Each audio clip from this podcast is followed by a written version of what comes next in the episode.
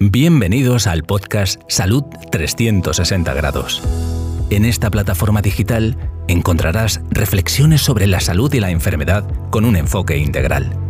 Es decir, vemos la vida humana desde una óptica multidimensional, integrando el área mental, emocional, física, espiritual, social y vocacional. El podcast despliega una serie de pensamientos y consejos con una visión de la vida en 360 grados como quien mira un reloj de manecillas que marca el tic-tac de cada día. Dado que el nivel del estado de salud de una persona es extremadamente complejo, el doctor Solís nos ayuda a descubrir y corregir factores determinantes de la salud. Cada semana nos invita a oír pensamientos, reflexiones, temas de actualidad y entrevistas con el objetivo de mejorar la calidad de nuestra salud.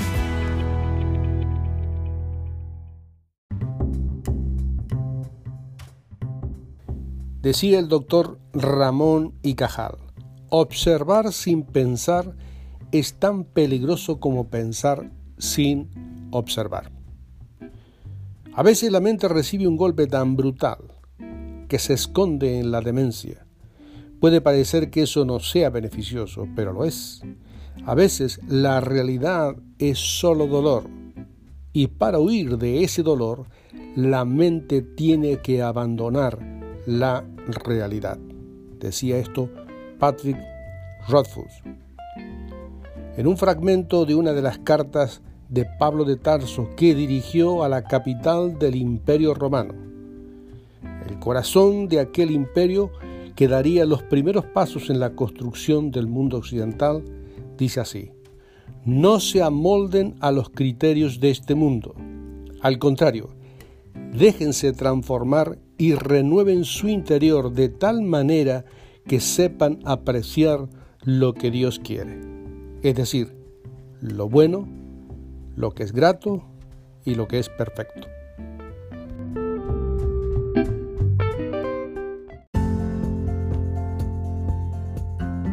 Hola, ¿cómo estás hoy?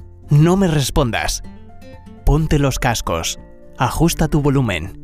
Te compartiré pensamientos reflexiones, consejos y enseñanzas para que mejores tu calidad de vida mientras viajas, o descansas, o en el gimnasio, caminando por la playa o la montaña, o simplemente mientras tomas tu café.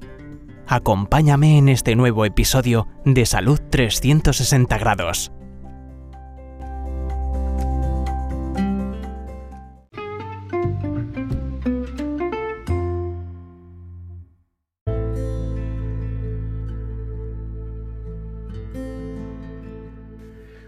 Hoy quiero redondear algunas ideas y reflexiones sobre las nuevas tecnologías en el área de las comunicaciones y cómo éstas están afectando nuestra sexualidad. Recientemente he mencionado algunas conductas sexuales extrañas en Japón.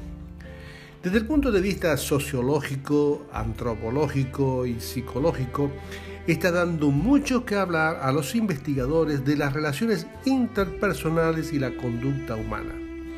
En las últimas décadas se ha visto un distanciamiento en las relaciones interpersonales afectando la sexualidad en las personas entre los 18 y los 34 años de edad. Las estadísticas son desconcertantes, alcanzando en algunas series el 40% de esta población no están interesados en la vida de pareja, matrimonios, ni tampoco la procreación. Está centrado en una vida individualista que satisface su sexualidad en solitario utilizando imágenes, videojuegos y artilugios eróticos. Este fenómeno está siendo estudiado como el síndrome del celibato. Hoy se sabe que estadísticamente es el país más envejecido del planeta con las tasas de nacimiento más bajas del mundo. Sin duda, es un desequilibrio en el desarrollo humano y las alteraciones de la conducta sexual no se puede considerar como armónico ni saludable. Esto es un ejemplo de cómo el avance tecnológico puede afectar negativamente a las relaciones interpersonales. Ahora una pincelada sobre las redes sociales y la sexualidad. En este siglo la gente está hiperconectada y con escasa comunicación interpersonal profunda. Una creciente actividad sexual sin compromiso, incentivada desde la temprana edad por los sistemas educativos, que avanza año tras año. Los fundamentos morales del matrimonio y la familia occidental van perdiendo fuerza en la nueva construcción social, por considerarlas restrictivas, retrógradas y anticuadas.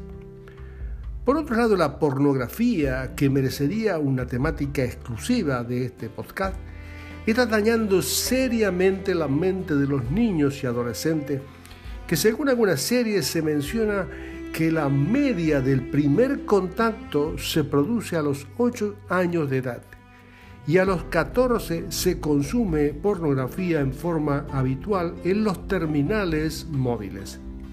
Esta conducta crea adicción sin sustancias químicas externas por estimular el cerebro para liberar dopamina, endorfina, oxitocina, sustancias que producen satisfacción, placer y bienestar que con el tiempo necesitan cada vez estímulos mayores para alcanzar el mismo resultado, lo que produce una espiral creciente de consumo de imágenes sexuales cada vez más fuerte, creando un mundo sexual irreal, atrapando al menor en un círculo vicioso que lo aísla y lo desconecta de sus relaciones sociales, robando el sueño el descanso, el rendimiento escolar y un riesgo no menor para esta etapa en el desarrollo sexual, y que los padres no son conscientes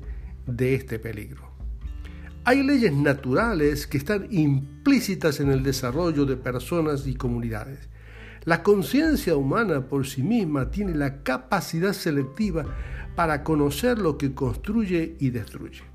En la historia de la humanidad, en especial en nuestra cultura occidental, se ha regido por virtudes como el respeto, el pudor, la fidelidad, el amor al prójimo, la integridad, la verdad o la honestidad, el compromiso, la decencia, el matrimonio monogámico, para mencionar algunos, aspectos que favorecen la construcción de familias firmes y estables y que generan buenos ciudadanos para consolidar un pueblo, una comunidad y una nación. A mi entender, la sexualidad es una fuerza muy poderosa para dejarla sin ningún parámetro normativo, porque el ser humano difiere de los animales por ser un ser sexuado pero racional, es decir, con atracción sexual más allá de los periodos de celo para el apareamiento, igual que los animales sino que responde a necesidades más profundas que las gratificantes y reproductivas, sino que necesita establecer vínculos humanos afectivos consistentes, estables, para desarrollar una salud total y completa, integrando todos los componentes de la vida, como vengo repitiendo reiteradamente en el concepto de salud 360 grados. El concepto de sexo seguro que se promueve desde las administraciones sanitarias es el uso de barreras protectoras preventivas para evitar los embarazos no deseados y las enfermedades de transmisión sexual. Pero esta es una seguridad exclusivamente física que no protege de los desequilibrios emocionales o mentales, espirituales, sociales, que son invisibles pero que afectan el rendimiento de la persona. Tal como he mencionado en otros episodios, históricamente nuestra civilización se ha construido por la fusión de tres grandes culturas representadas en tres ciudades emblemáticas. Jerusalén, quien aportó su normativa moral y espiritual.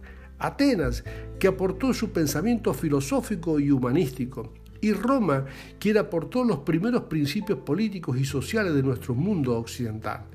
La introducción del pensamiento cristiano le daría forma a nuestra forma de ver y entender nuestra sexualidad. Los principios y valores que mueven la rueda de Occidente no se pueden desprender de sus raíces, que son los fundamentos que han sostenido la arquitectura de gran parte de pueblos, naciones, lenguas y familias en toda la tierra. En esta serie he intentado provocar el pensamiento reflexivo para argumentar constructivamente ante el avance de nuevas tendencias de deconstrucción social, utilizando a la sexualidad anárquica como un martillo. Defendamos con valentía los principios y valores heredados para que dejamos un fundamento estable en donde se pueda apoyar la próxima generación. Que tengas un buen día y nos encontraremos en nuestro próximo episodio de Salud 360 grados.